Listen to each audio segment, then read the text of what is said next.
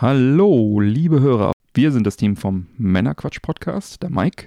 Hallo, hallo. Und ich bin der Björn. Wir kennen uns seit unserer Jugend und seit knapp einem Jahr produzieren wir gemeinsam den Männerquatsch-Podcast. Mein Gott, schon ein Jahr ist es jetzt her? Fast ein Jahr. Im Mai wird es ein Jahr. Nicht schlecht. Ne?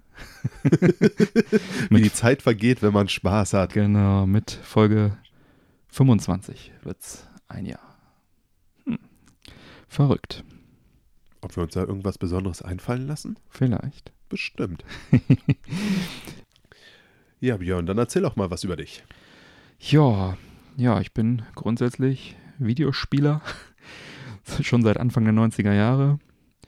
Äh, Nintendo-Fan, Nintendo-Fanboy und äh, auch Retro-Spiel-Fan, Atari-Fan auch. Äh, natürlich, der Jaguar hat es mir da angetan. Ähm, das E-Jack Fest, äh, was ich seit einiger Zeit organisiere. Fan-Treffen für Atari, Homebrew, Retro, Retro-Fan-Treffen eigentlich, was jedes Jahr stattfindet. Und ja, angefangen hat das bei mir mit dem C64, beim Nachbarn dann mal Atari 2600, dann irgendwann den Gameboy 90, 1990 zu Weihnachten bekommen und dann irgendwann Amiga, Super Nintendo und so weiter und so weiter und dann bin ich irgendwie dabei geblieben und habe nicht, mich nicht mehr von nicht mehr viel getrennt, sagen wir so. Ja, wer hätte das gedacht, wenn man sich hier umguckt?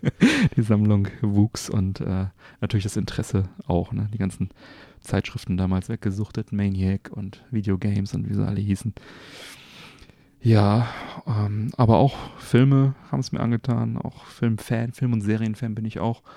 Ähm, auch eine kleine DVD-Sammlung und äh, ja, besonders natürlich auch Schwerpunkt dann so, sag ich mal, 90er bis mittlere 2000er, so, so die ganzen Klassiker, das, äh, ne, schön, das macht Spaß. Terminator und so. Oh ja. Ja. Tja, und ansonsten natürlich auch ein großer Genießer, ne, was äh, sich äh, bei Zigarren, äh, Pfeife und äh, irgendwelche anderen Genussmittel halt äh, äh, äußert. Zigaretten rauche ich nicht, sondern, wie sagte mal der, der, der Zigarrenhändler meines Vertrauens, Zigaretten sind Fast Food und Zigarre ist das Candlelight äh, zehn Gänge Menü. und da hat er recht mit. Ja. Ne, also lieber äh, irgendwie einmal im Monat eine Zigarre, anstatt jeden Tag eine Packung kippen. Ja, ansonsten, ach ja, beruflich kann ich noch sagen, kurz, ich bin seit vielen Jahren in der Spielebranche tätig, unter anderem in der QA, Qualitätssicherung, aber auch im Producing. Hab äh, unter anderem bei Titeln wie Siedler-Reihe, Anno-Reihe mit gewirkt ähm, und auch schon äh, an Konsolenspielen gearbeitet, äh, die etwas älter sind. Das ging also beim Game Boy Color los, dann über PS1 zum Dreamcast, PS2, Xbox Classic, Wii, PS3, Mobile Games. Diverses ähm, ist da im, ist da schon im Portfolio. Tja, ansonsten wüsste ich jetzt gerade nichts mehr. Mike, wie sieht's denn bei dir aus? Ja, bei mir sieht es gar nicht so viel anders aus. Ich komme halt eher aus der PC- und Playstation-Ecke. Ja. ja. Hab da halt sehr, sehr viel darauf gezockt. Ja, früher, als ich jung war, habe ich viel Sega gespielt. Angefangen habe ich da mit dem Master-System. ja, das Gute, wo Alex the Kid noch eingebaut war. Das, das Maskottchen von Sega. ja, ja, kleiner Junge mit riesiger Faust. Ein großartiges Spiel. Ja. ja, und in meinen Urlauben habe ich halt relativ viel an Automaten gespielt. Hm. Auch Sega. Ja. Auch Sega hauptsächlich. ja. durchaus. Äh, bin ansonsten ein großer Serienfan, hm. wobei das fast noch eine riesige Untertreibung ist, um es mal vorsichtig zu sagen. Ja, ähnlich ja. auch mit Filmen. Hm. Äh, ja, Filme habe ich lange Zeit gesammelt. Hm. Mittlerweile dank Netflix und hm. Prime tue ich es nicht mehr. da wird auch mir so ein bisschen der Riegel vorgeschoben. Ja. Äh, es hat halt einfach Ausmaße angenommen, die jetzt auch nicht mehr ganz so verständlich für viele Leute sind. Äh, ja, Schallplatten finde ich total toll. Mhm. Sammle ich auch immer noch gerne. Äh, beruflich habe ich lange Zeit bei Giga gearbeitet. Mhm. Dem einen oder anderen sagt das noch was. Äh, allerdings hinter den Kulissen im technischen Bereich, mhm. jetzt nicht redaktionell oder ähnliches, sondern halt äh, als Kameramann beziehungsweise im Ton und und und. Mhm. Ja, das ist es von mir. Nice. Sag mal, Björn, wie sind wir eigentlich auf diese Geschichte mit dem Podcast gekommen? Tja, wenn ich mich mit einem Kumpel unterhalte, zum Beispiel dir, dann erzähle ich ihm Neuigkeiten über Themen, die uns interessieren.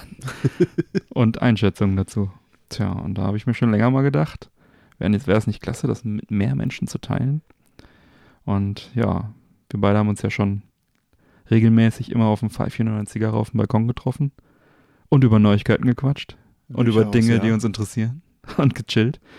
Und ja, so ist das wohl irgendwie das eine zum anderen gekommen. Ne? Irgendwann stand da einfach ein Mikrofon rum. Ne? Genau, ne? da haben wir uns irgendwann mal gedacht, warum nehmen wir das nicht einfach auf, ne? Ja. War eine bis hierhin sehr lustige und gute Entscheidung, muss ich sagen. Ja, kann man, kann man so sagen. Über was für Themen sprechen wir denn?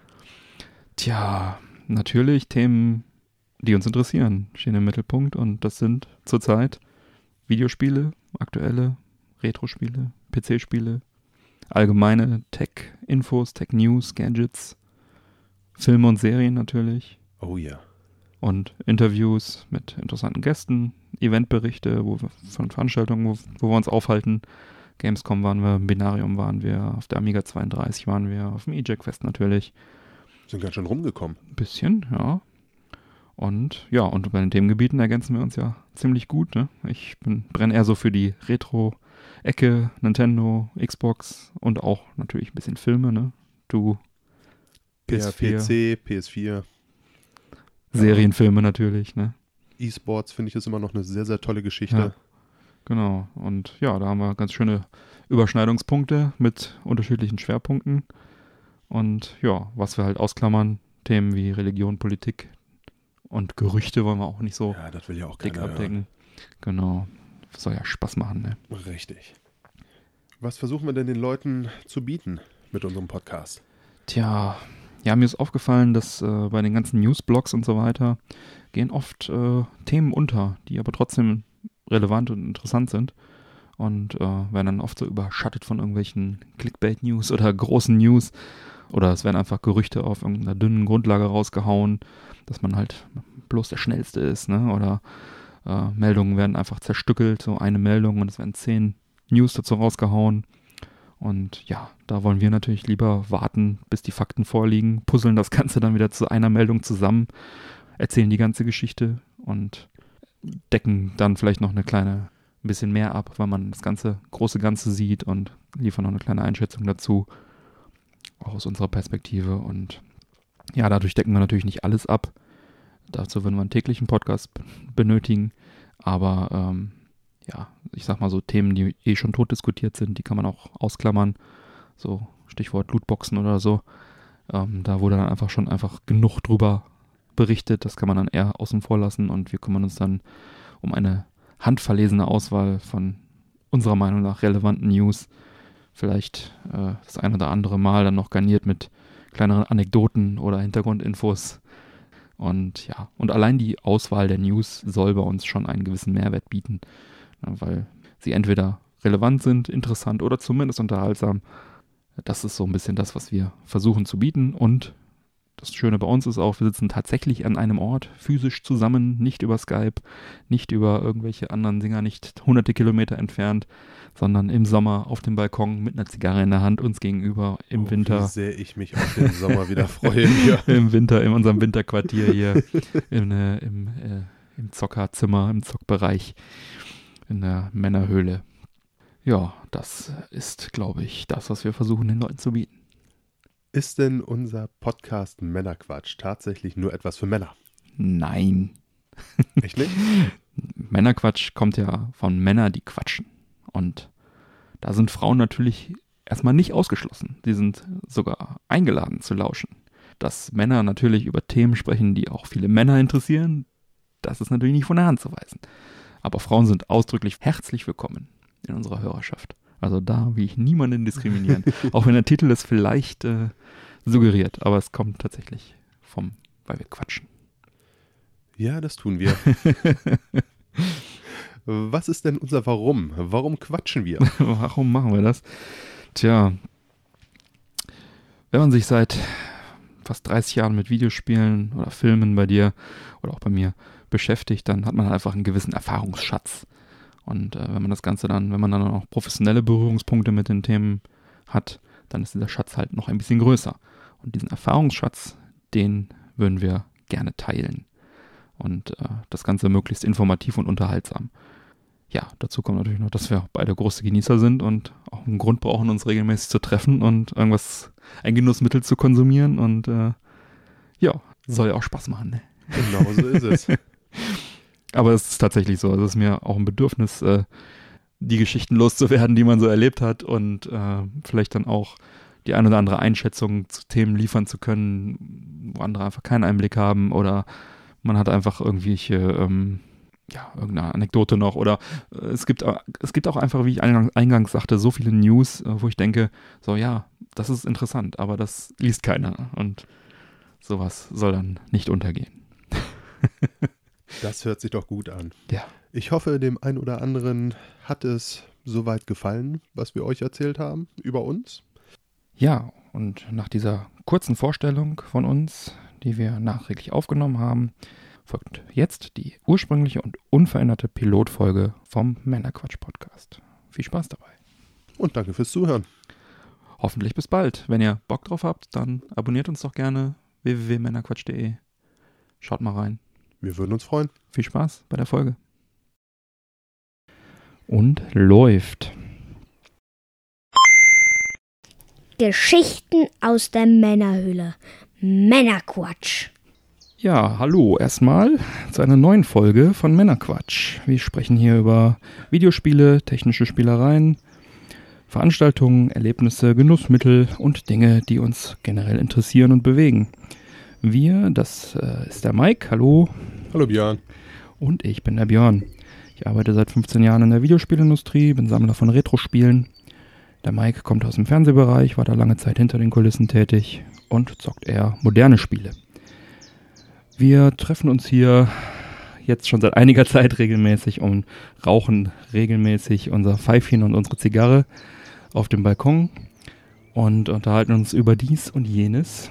Und äh, dann wurde die Idee geboren, dass wir das Ganze doch mal festhalten. In einem fröhlichen Podcast, von dem ihr heute die erste Pilotfolge miterleben dürft. Schön, dass ihr dabei seid. Ja, verdammt aufregend. Björn. Ja. Dadurch, dass wir uns ja immer fröhlich zum Rauchen treffen, genau. was genießen wir denn heute? Oder was genießt du viel mehr? Ja, wir haben uns heute für einen Klassiker entschieden zur, zum Einstand. Das ist äh, der Pipe Smokers Edition Number One von John Ellsbury. Das ist ein sehr schöner gefälliger Tabak, der äh, dänisch aromatisch ist. Das heißt, äh, eher was Milderes, schön aromatisiert. Können ja mal hier schön vorlesen, was hier laut Verpackung so alles äh, wir schmecken sollten. Ähm, mexikanische Vanille, Ahornsirup, Tamarind, Honig und Amaretto. Ist ein Pfeifentabak, falls wir das gerade noch nicht erwähnt haben. Wir brauchen heute eine schöne Holzpfeife. Ich rauche hier meine schöne Lieblingspfeife, die Stanville wir beide rauchen diesen Tabak. Genau so ist ja. es. Hat sich über die Jahre doch tatsächlich als ein, ja, einer der Lieblingstabaksorten von uns rauskristallisiert und so dachten wir uns heute zur Pilotfolge, können wir uns auch einen solchen. Ganz genau. Wir haben die Pfeife schon vorgestopft und die werden wir jetzt erstmal kurz anzünden.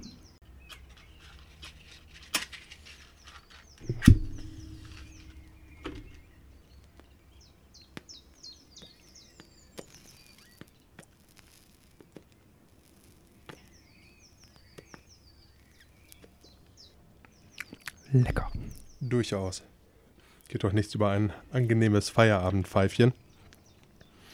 Ja, Björn, was hat dich denn diese Woche so beschäftigt? Was hast du tolles Neues ja, erlebt? ich habe äh, heute zufällig gelesen, also heute ist ja der, sagen wir heute den Aufzeichnungsdatum 16. Mai. Es ist ja so bei den Games with Gold, ähm, bei Xbox One, wenn man dort in diesem Goldprogramm ist, dann bekommt man regelmäßig neue Spiele. Und heute ist der 16., das heißt, es sind heute zwei neue Spiele freigeschaltet worden, die man sich dann kostenlos runterladen kann. Das war ähm, Lego Star Wars Complete Edition und ein Tomb Raider Spiel, aber kein 3D-Teil, sondern einer dieser isometrischen Teile. Und äh, in dem Zusammenhang ist mir dann aufgefallen, es gibt momentan wieder ein, äh, ziemlich viele Sales. Wenn man also Goldmember ist, dann hat man ja besondere Konditionen immer, um die Spiele auch dann digital zu kaufen. Und ähm, da waren also ziemlich krasse Rabatte dabei, für über 75 Prozent. Also viele Spiele, 75 Prozent reduziert, ein paar weniger, ein paar auch mehr. Und ähm, da waren besonders viele dabei aus dem äh, Backward Compatibility Programm. Das bedeutet, das sind 360 Spiele, die, die dann abwärtskompatibel gemacht wurden und jetzt runtergeladen werden können. Unter anderem ist dabei Red Dead Redemption, was ja ein Klassiker ist. Ist ein Klassiker, wo ja auch äh, die Community tatsächlich jetzt sehr, sehr gespannt ist auf den zweiten Teil, der, ja, ich denke mal frühestens Ende des Jahres erscheinen dürfte. Ich habe gelesen, äh, im nächsten Jahr erst 2018. Allerdings gibt es auch, glaube ich, noch kein offizielles Datum. Aber die E3 ist ja im Mai auch, glaube ich, oder im Juni. Ist auf jeden Fall jetzt in den nächsten Wochen die größte Spielemesse äh, in Amerika. Und da werden wir mit Sicherheit Neuigkeiten dazu erfahren. Ja, ich hoffe es, weil das tatsächlich auch ein Spiel, auf das ich selbst sehr gespannt bin und mich sehr darauf freue. Rockstar halt, ne? Die machen ja, nicht viel verkehrt, die Jungs. ich muss mir abgewöhnen, definitiv zu sagen. Wir haben schon mal einen kleinen äh, Giftschrankpiloten aufgenommen, da habe ich das ungefähr alle zehn Minuten gesagt. Das äh, muss ich mir abgewöhnen. Ja, definitiv solltest du definitiv. das. bei, den, ähm, bei den Angeboten in diesem Goldprogramm, ich habe das gerade mal vor mir liegen, da sind äh, ein paar schöne Sachen dabei, unter anderem die Team 17 Indie Collection, die also einige, äh, Team 17 ist ja ein altbekannter englischer Entwickler, die sich jetzt auch als Publisher für Indie-Titel aktiv äh, gezeigt haben. Ähm, dann haben wir hier Oddworld, New and Tasty, Mirror's Edge. Ähm, das sind äh, Mirror's Edge ist auch ein Xbox äh, One-Titel sogar. Mhm. Ähm, Plants vs. Zombie 60% reduziert. Einfach ein paar, paar viele sehr, äh, sehr gute Angebote, die gelten jetzt noch bis zum 22. Mai. Ja, einfach mal reinschauen, wenn man so ein Gold-Member ist, dann ist, glaube ich, jetzt gerade im Moment eine ganz gute Zeit, sich das äh, nochmal genauer anzuschauen. Prinzipiell muss man sagen, ohne jetzt hier groß die Werbetrommel rühren zu wollen, vielleicht kommt es auch einfach daher, dass ich äh, eher Team PlayStation als Team Xbox bin. Bei Björn ist es genau andersrum. Äh, muss ich fairerweise trotzdem gestehen, dass die Xbox-Angebote doch deutlich besser sind als die PlayStation-Angebote. Sicherlich auch ein bisschen daher gerührt, dass die Gold-Member bei äh, der Xbox ja im Grunde schon immer Geld für den Online-Support bezahlt haben bei der PlayStation ist das Ganze mit der PlayStation 4 gekommen. Dadurch sicherlich auch einfach der Vorsprung, weshalb äh, die Xbox das Ganze doch etwas besser ausgebaut hat. Ja, man muss sagen, die ähm, Xbox Online-Features, die sind schon ganz weit vorne. Die machen schon einiges richtig. Ja, auch das ganze Interface gefällt mir ehrlich gesagt besser. Muss ich fairerweise gestehen. Ich sag mal, PlayStation oder Xbox, das ist ja im Endeffekt auch ja, eine Glaubensfrage oder hängt sehr, sehr stark damit ab, wie viele der Freunde, die man hat, auf welcher Plattform zocken. Bei mir sind es halt einfach deutlich mehr PlayStation als äh, Xbox-Spieler, weshalb bei mir dann halt auch die Entscheidung Richtung PlayStation gefallen ist. Ja. ja. Man kann sich jetzt sicherlich darüber streiten, wo die Grafik besser ist, bessere Prozessoren etc. pp, welche Joypads schöner sind oder oder oder. Aber im Endeffekt ist das, glaube ich, äh, einfach eine Glaubensfrage. Ja, äh, man hat ein paar Exklusivtitel, die sich da und die den Unterschied machen und ansonsten halt der Online-Service, wobei der jetzt auch nicht so doll ist. ins Gewicht fällt. Ist halt schön. Also ich bin ähm, Gold-Member seit fünf Jahren ungefähr und äh, bin habe den allerersten Games with Gold-Titel mitgemacht. Das war glaube ich damals Assassin's Creed. Oh, und okay. ähm, der Zweier, glaube ich. Und ähm, ja, das, ich habe jetzt die, die Xbox One und habe jetzt hab alle Xbox Gold Titel mir gezogen und habe jetzt da also eine Library von knapp 200 Titeln, äh, die ich da theoretisch mir runterziehen könnte, die also irgendwo in der Wolke als potenziell spielbar sind. Also das ist wirklich schon enorm. Ne? Und wenn man bedenkt, dass man, zahlt man da 40 Euro im Jahr kann man machen. Also, also ich denke auch, bei der PlayStation sind es, ich meine, 50 Euro. Ja, fällt jetzt auch nicht so riesig ins Gewicht, diese 10 Euro, möchte ich mal behaupten. Aber die Titel, die man dann bekommt bei der PlayStation, sind, glaube ich, nicht, nicht, so. Nicht ganz so bekannt.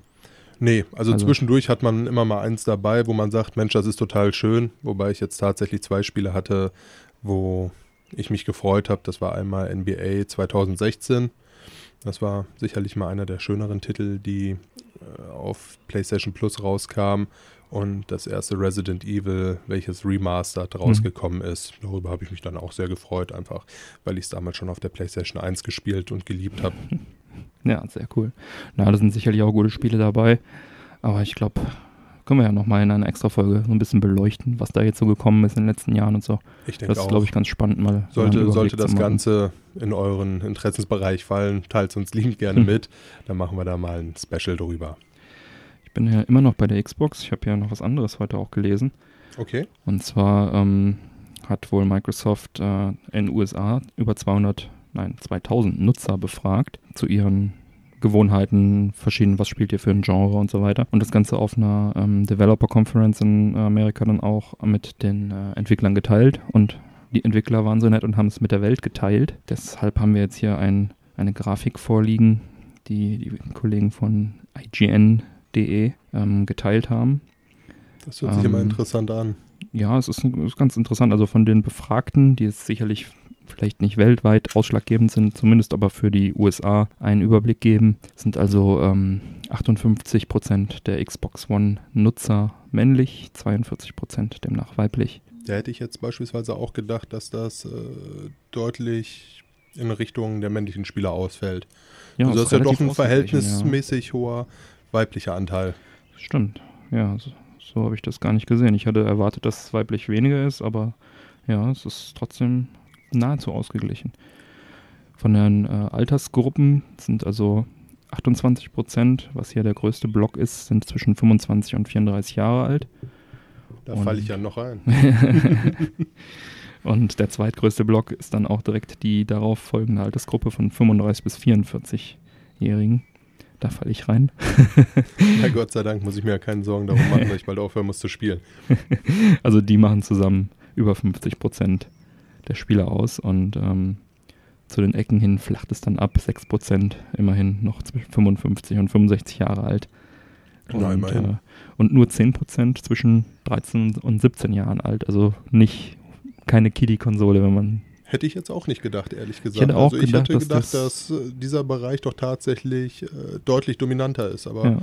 das ist vielleicht auch einfach so ein bisschen unserer Generation geschuldet, die wahrscheinlich auch schon seit klein aufspielen und auch wenn sie es jetzt sicherlich nicht mehr so intensiv können, wie sie es in jungen Jahren getan haben, es immer noch gerne machen. Ja, das stimmt. Also die, die Nutzerschaft ist ein bisschen gewachsen mit den, äh, mit den Geräten. Ja, die anderen äh, Statistiken sind jetzt nicht mehr so interessant, weil sie auch relativ ausgeglichen sind. Ähm, die Genres und so weiter, das ist immer alles, die haben alle so relativ gleich verteilt. Da gibt es also keinen, keinen krassen Ausschlag. Wo es noch einen guten Ausschlag zu sehen ist, ist, dass 23 Prozent äh, leben zu Hause mit den Eltern, was ein recht hohen, äh, hoher Anteil ist. Und Vor allem auch, wenn man sich die Altersgruppe anguckt, ja, die 50 Prozent ausmacht. ja, das wird jetzt erklärt im nächsten, im nächsten Block. Der äh, leben zusammen in einer Partnerschaft zusammen leben mit Partner äh, sind 45 Prozent. Also das ist der allergrößte Block. Aber das sind die beiden Block, Blöcke, die äh, herausstechen. Also äh, live, live alone and live with roommates und äh, äh, solche Sachen sind relativ gering. Also die meisten leben also zusammen mit der, mit der Lebenspartnerin oder noch bei den Eltern.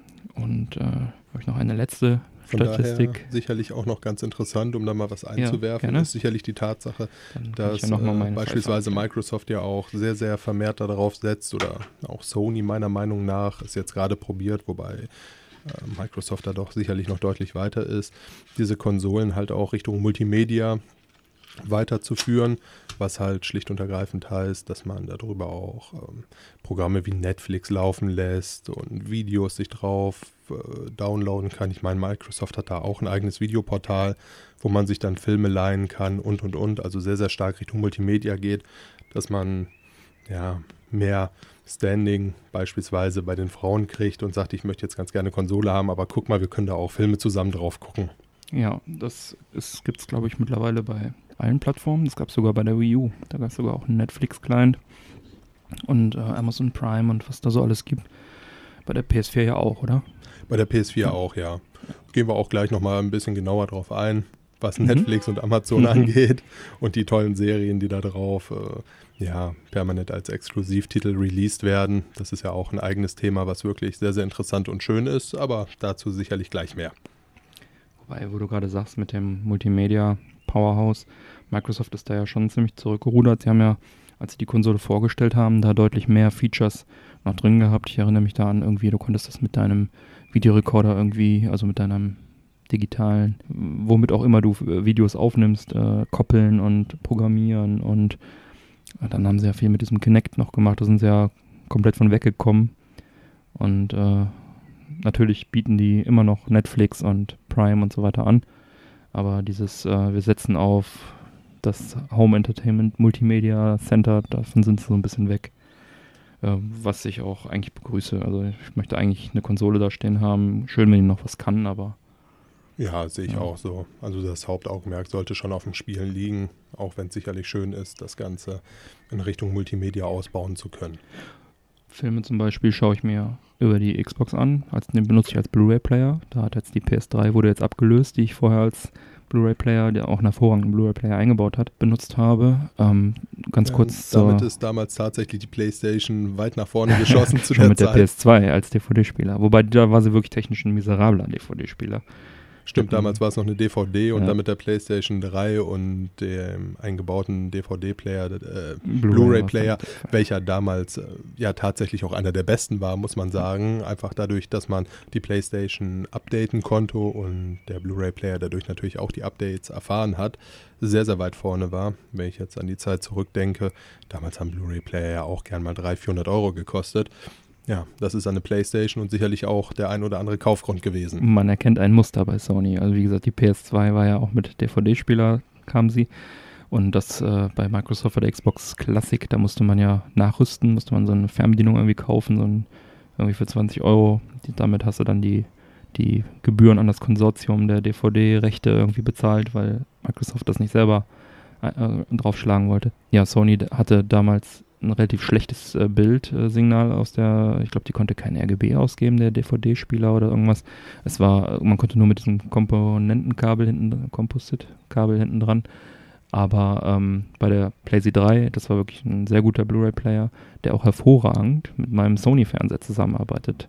Das fand ich ja mehr als beeindruckend. Da wird dann die PS3 über das HDMI-Kabel verlinkt mit deinem Fernseher und, voll kannst, eingebunden. Und du kannst mit deiner Fernbedienung vom Fernseher konntest du dann also die ganze PlayStation 3 äh, fernsteuern und auch ähm, die Filme mit, da gab es also auch einen Play- und einen Pause-Button und so weiter.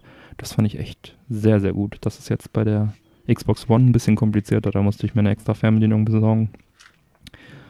Äh, eine weitere Fernbedienung besorgen und ja, aber gut, die PlayStation 3 ist jetzt im Zockzimmer und äh, DVDs bzw. Blu-rays werden jetzt am Wohnzimmer geguckt, wo die One angeschlossen ist. Aber Filme schauen ist ja auch eine ganz schöne Überleitung, denn ähm, hast du gehört, es wird einen neuen Predator-Film geben? Ja, habe ich tatsächlich und die ein oder andere spannende News gibt es ja auch dazu. Ich habe sie jetzt leider Gottes gerade nicht vorliegen, aber. Ich kann ja mal eben hier unsere, unsere Shownotes aufrufen. Also grundsätzlich ist ähm, ein neuer Predator-Film schon mal sehr cool. Ähm, zu erwähnen gibt es da, glaube ich, in erster Linie, dass der Regisseur Shane Black ähm, bekannt ist aus dem, äh, aus dem ersten Predator-Film von 1987. Da hat er nämlich den Soldaten Hawkins gespielt. Und ähm, der übernimmt jetzt der, die Regie. Und das ist eigentlich ein ganz cooler Fact. Absolut. Der sollte die Serie kennen. Und er hat auch bekannt gegeben, er wird äh, sehr viel auf Kostüme setzen und wenig auf CGI. Was natürlich auch einfach in der heutigen Zeit eine total schöne Sache ist. Das ist eine coole Sache. Ist ja, ja sicherlich ein Trend, dass so stark auf CGI gesetzt wird. Meiner Meinung nach auch kein allzu positiver, weil viel zu viel Gewicht äh, auf die Effekte gelegt wird und leider Gottes auch viel zu selten auf die Story. Da hoffe ich mir dann doch, ja gut, ich meine, wir sprechen jetzt über einen Predator-Film, machen, wir uns, machen uns da nichts vor, aber. berühmt gemacht hat. Richtig, aber prinzipiell bin ich halt doch eher ein Freund von Story als von massigen Effektschlachten. Ja, du wirst wahrscheinlich da trotzdem eher die Effektschlachten kriegen, aber mit Kostümen und nicht mit CGI-Prädatoren. Was ich persönlich auch sehr charmant finde. Es ist ja halt auch einfach ein Predator-Film. Ja. Also machen wir uns nichts vor, wie viel Story will man da reinsetzen. es ist ja jeher immer das gleiche gewesen. Die Predator kommen auf irgendeinen Planeten oder wie jetzt der letzte war, die Menschen werden auf irgendeinen Planeten abgesetzt. Mhm. Große Kämpfer ihrer Generation und müssen dann gegen Predator sich messen. Das sind die Predator, die können nicht anders. Nein, die müssen das hat nichts mit dem Drehbuch zu tun, das mhm. ist Instinkt. Ich hoffe, ich habe jetzt nicht zu viel von dem neuen Film vorweggenommen. also der Film wird am ähm, 3. August 2018 in USA starten. Haben wir also noch ein paar Minuten Zeit. Und äh, ja, wenn wir was Neues hören, werden wir es mal, werden wir es hier berichten. So ist es. Darf gespannt ich, sein. Ich persönlich werde morgen mal wieder ins Kino gehen mit einem oh. guten Freund von mir. Welcher es, Film soll es sein? Wird äh, King, Arthur, äh, King Arthur werden. Mhm. Ja, Guy Ritchie.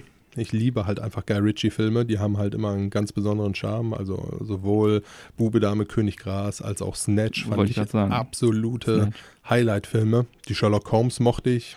Wobei mhm. ich auch sagen muss, ich bin halt auch ein riesiger Sherlock Holmes-Fan. ja. Wie praktisch. Und jetzt der Trailer lässt auf jeden Fall meiner Meinung nach zumindest viel Gutes erahnen. Ich hoffe mal, dass ich nicht enttäuscht werde, wobei ich es mir bei, bei, bei Guy Ritchie auch nicht wirklich vorstellen kann, dass ich enttäuscht werde. Also ich habe mir den Trailer auch angeschaut. Ich glaube, ich habe den sogar im Kino gesehen, den Trailer, wenn ich mich nicht irre, bei Star Wars im Vorprogramm. Bei welchem? Ähm, jetzt bei dem letzten, was Rogue One, glaube ich. Ne? Rogue One, auch ein toller ja, Film. Ja, sehr schöner Film. Schön wieder wie die Klassiker gestaltet. Hat mir sehr Muss gut gefallen. Muss ich auch sagen, die ja. Story, die Atmosphäre, also wirklich ein richtig, richtig toller Film. Wer diesen noch nicht gesehen hat, ich möchte da jetzt auch nicht zu weit vorgreifen, außer holt ihn euch, schaut ihn euch an. Ja, ich glaub, da macht man nicht viel verkehrt mit, wenn man Star Wars mag. Ich wollte gerade sagen, ich glaube bei Star Wars, Herr der Ringe und bei diesen ganzen Klassikern, da macht man, da macht man nicht viel verkehrt, wenn man sich die anschaut. Sollte man einfach mal gesehen haben. Und. Ähm, der Trailer hat mir persönlich gar nicht so viel äh, Neugierde vermittelt auf den Film, beziehungsweise hat mir nicht, hat mich nicht neugierig gemacht. Ich ähm, bin sehr gespannt auf deinen Bericht. Ja, ich bin auch sehr, sehr gespannt auf morgen, muss ich sagen. Weil so Sandalenfilme sind ja grundsätzlich cool. Sag ich Durchaus. Also Sandalenfilm hat ja, glaube ich, Ben Hur oder so geprägt, diese Massenfilme aus den 50ern, aber ich finde den Begriff irgendwie lustig. Ähm, ich bin gespannt. Wir werden wir es hören. Ich werde da auf jeden Fall nächste Woche mein Review zu halten. Sehr schön, sehr schön. Ja, harter Cut. Ich habe jetzt hier noch auf meinem Zettelchen stehen, die Deutsche Bahn will die klassische Fahrkarte abschaffen. Oh mein Gott. Die Deutsche Bahn möchte irgendwas. Sollten die nicht erstmal dafür sorgen, dass die Züge überhaupt pünktlich kommen, bevor die irgendwas abschaffen? Wobei ich natürlich jedes Jahr höre, dass sie pünktlicher kommen. Ja, viel unpünktlicher können sie ja auch kaum noch kommen. Die stellen einfach jedes Jahr ein neues Mathe-Genie ein, die die Statistiken, dass der Statistiken fälscht ja. besser fälscht. Du hast, glaube ich, schon mal mit dem Online-Ticketkauf bei der Deutschen Bahn Erfahrungen gemacht. Ja, also das kann ich, kann ich mal kurz erzählen, aber zunächst als Einleitung möchte ich gerne nochmal eben hier den, den Bahnchef Richard Lutz äh, zitieren. Er sagt, äh, man wird in Zukunft kein Ticket mehr für die Bahn brauchen. Der Zug wird dann über das Handy den Passagier erkennen und über das WLAN hier endet das Zitat, habe ich mir nicht vollständig aufgeschrieben. Ups. Aber das Prinzip soll sein, dass man dann übers Handy und WLAN und so weiter das alles erkennt. Ähm, klingt gut, schöne neue Welt. Klingt absolut gut. Aber wenn ich mir überlege, also über die Bahn selber habe ich jetzt noch kein Ticket online gekauft, aber es gibt ja hier die Verkehrsverbunde, die haben ja alle ihre eigenen Apps, machen alle ihr eigenes Süppchen. Da habe ich jetzt speziell Erfahrungen gemacht mit VRS und VRR. Wäre natürlich wünschenswert, wenn das in Zukunft nicht mehr der Fall wäre oder zumindest sauberer überarbeitet wird. Ja, die sollten sich was überlegen. Es ist, also es ist ja ganz interessant, wenn ich jetzt zum Beispiel von Düsseldorf nach Köln fahren möchte, dann äh, kann ich da entweder über die Bahn-App ein Ticket kaufen oder am Bahnhof ein Ticket kaufen, was irgendwie 11 Euro kostet. Oder ich kaufe in den zwei angrenzenden Verbundsystemen, VRR und VRS, jeweils ein Ticket und zahle dann in der Summe pro Fahrt irgendwie 8 Euro noch was. Spare also Geld. Aber. Auf den guten alten Weg. Nein, auf dem Weg, dass man das mit der App zwei Tickets zieht. Du kannst es also in der Praxis eigentlich gar nicht machen, wenn du keine App benutzt. Wärst du theoretisch gezwungen, am Bahnhof, wo, das, wo, wo sich diese Verbundsgrenze befindet, auszusteigen, schnell ein Ticket zu ziehen und wieder einzusteigen. Das ist ja in der Praxis kaum möglich, es sei denn, du nimmst den nächsten Zug. Mit den Apps. Was natürlich auch nicht wirklich komfortabel ist, machen wir uns nichts vor. Äh, keiner fährt Bahn, weil er unheimlich viel Zeit hat und, genau. äh, unbedingt nochmal 20 Minuten auf einen neuen Zug warten möchte. Genau. Jetzt habe ich also gedacht, hey, neue Technik, probieren wir das doch mal mit den Apps dieser Verbundsysteme. Und ähm, hätte, wollte dann oder habe dann sogar in der Bahn entsprechend dann im Bahnhof mir das neue Ticket äh, geklickt. Und ähm, ja, erstmal der Anmeldeprozess dieser Apps, man muss ja beide Apps runterladen, machst ja also einen Account, ist erstmal schon eine Wissenschaft für sich? Ja, also unangenehm wäre, wenn ich es positiv formulieren will. Okay. Es hat keinen Spaß gemacht. Dann äh, musst du, wirst du selber irgendwie noch gezwungen auszuwählen, äh, welchen, äh, wer da also die Abrechnung von, der, von diesen Tickets übernimmt. Da hatte ich dann Auswahl zwischen Stadtwerke, Neuss, Oberhausen, Essen, Sachen, die ich einfach, die mich einfach nicht interessieren. Mhm. Wer da letztendlich da die Rechnung an die Deutsche Bahn schreibt, so, das, sollen die das doch bitte ermitteln anhand der Stationen, die ich benutze oder wie auch immer. Das war schon mal äh, eine lustige Reise. Da habe ich dann also durch Trial and Error beim zweiten Mal hat es dann geklappt. Na, immerhin. Dann äh, mit Aktivierungscode und E-Mail und ganz fortschrittlich. Jedenfalls muss man dann also vor jedem Ticketkauf sich einloggen das kann er auch nicht speichern oder irgendwie mit Fingerabdruck oder so. Nein, nee, nein, das wäre zu einfach.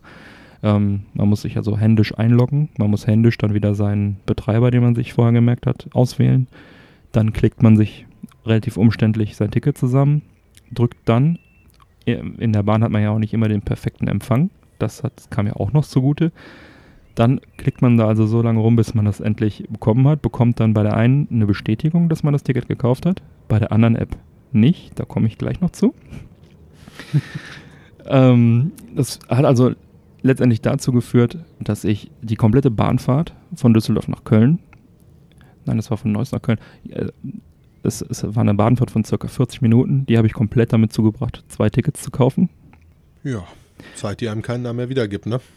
Ja, und das Schöne war, man hatte was zu tun während der Fahrt.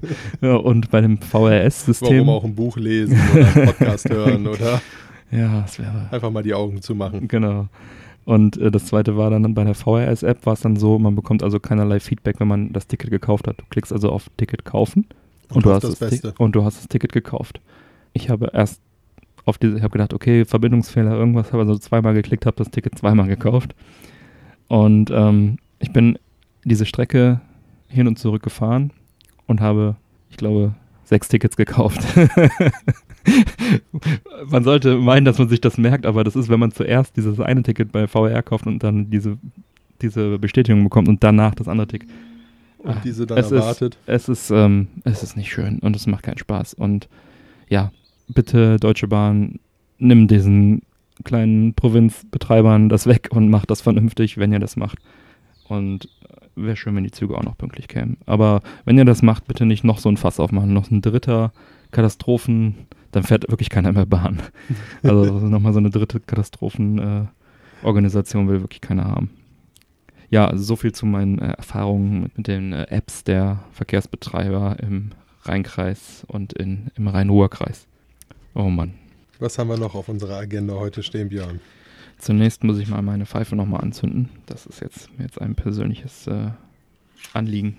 Ja, so viel Zeit sollte auch tatsächlich sein. Ich glaube, die nutze ich dann auch nochmal direkt. Schön handgemacht hier mit äh, Streichhölzern wird hier die Pfeife befeuert. Vielleicht hört man das ja auch ein bisschen. Das Rascheln, das ist von unserem äh, hohen Streichholzverbrauch.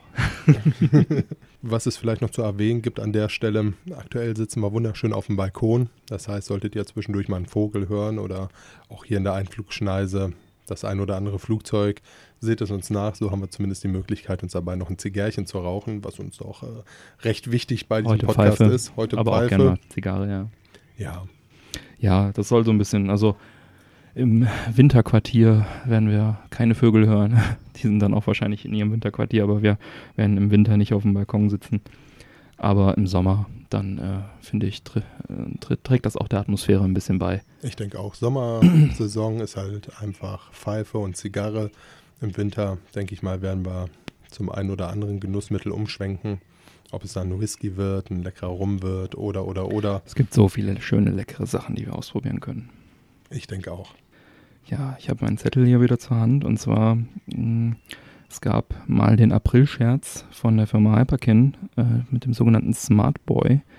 Das war also ein Adapter oder ist ein Adapter, der, wo man sein Handy reinschiebt und dann klassische Gameboy-Spiele spielen kann.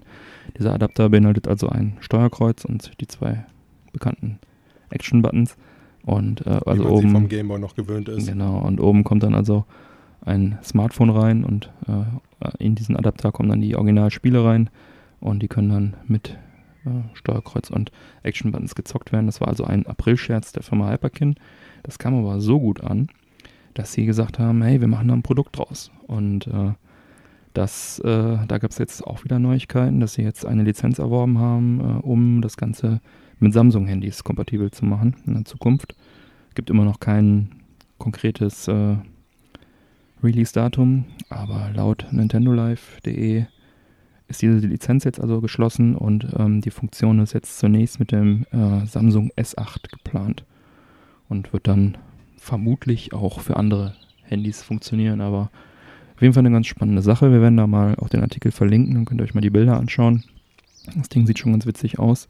Die Buttons haben auch die Originalfarbe von dem Gameboy damals, war so, so, so ein lila haben die Action-Buttons und ähm, die, das Steuerkreuz schön grau und das, das, sieht ganz sexy aus.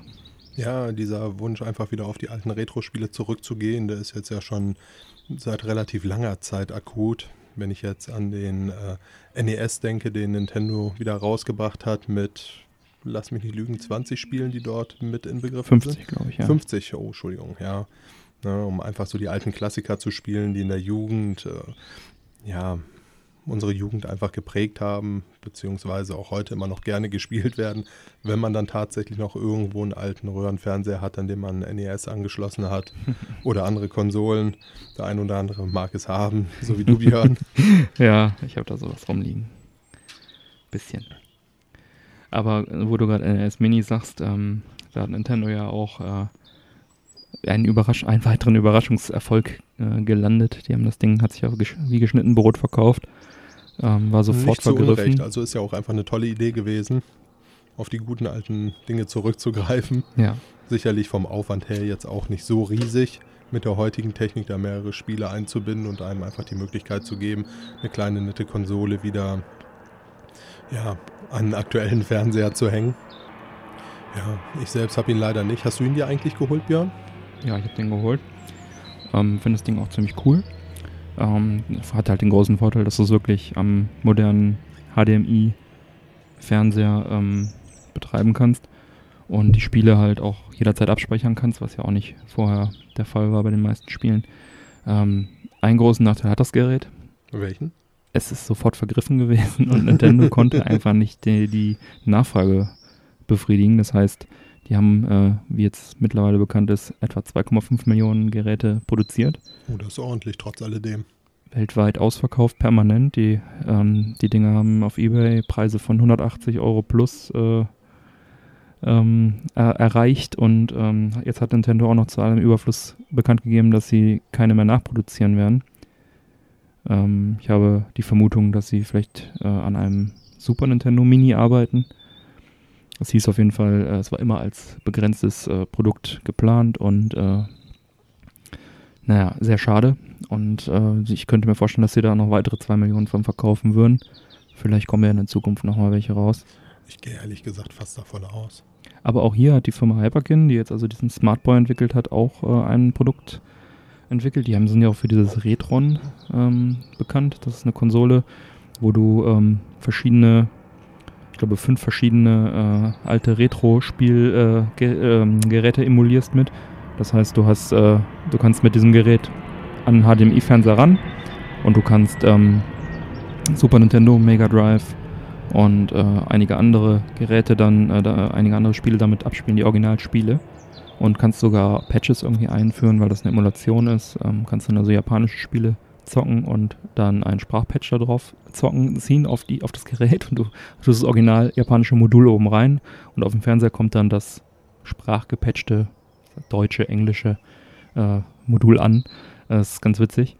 Und äh, die, um den Bogen jetzt zu schlagen, ähm, haben also auch ein, jetzt ein äh, NES äh, entwickelt, was äh, demnächst rauskommen wird für HDMI Ähm, ich glaube, um die 60 Euro soll es kosten, äh, was auch die originalen Module, glaube ich, schluckt. Ähm, hat, glaube ich, keine Spiele eingebaut. Ja, Hyperkin ist auf jeden Fall eine ganz interessante Firma. Und denen ist zuzutrauen, dass sie diesen Smartboy auch, auch äh, umsetzen können. Das hört sich doch mal richtig gut an. Bevor wir jetzt äh, weiter unsere Liste abarbeiten, äh, wie schmeckt dir der Tabak? Also ich finde den Tabak nach wie vor grandios. Es ist ja so, dass die erste Schicht, die man anraucht, meistens nicht so geschmacksintensiv ist. Erst wenn das Aschedach, wie du immer so schön sagst, gepflegt das ist, entwickelt der Tabak werden. seinen vollen Geschmack. das große Glück habe ich jetzt aktuell und ich äh, bin nach wie vor ja, glücklich mit dem Pipe Smokers Number One. Es ist einfach ein unheimlich runder, leckerer Tabak.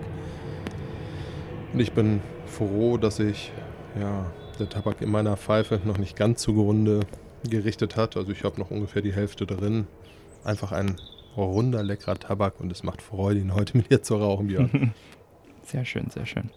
Ich mag ähm, besonders daran, dass der wirklich ist mild und ja, absolut. Halt also so diese klassischen so Aromen drin halt, ne? So ja. hier Vanille, Amaretto, Honig, Ahornsirup, wie im Prinzip fast wie es auf der Verpackung versprochen wird.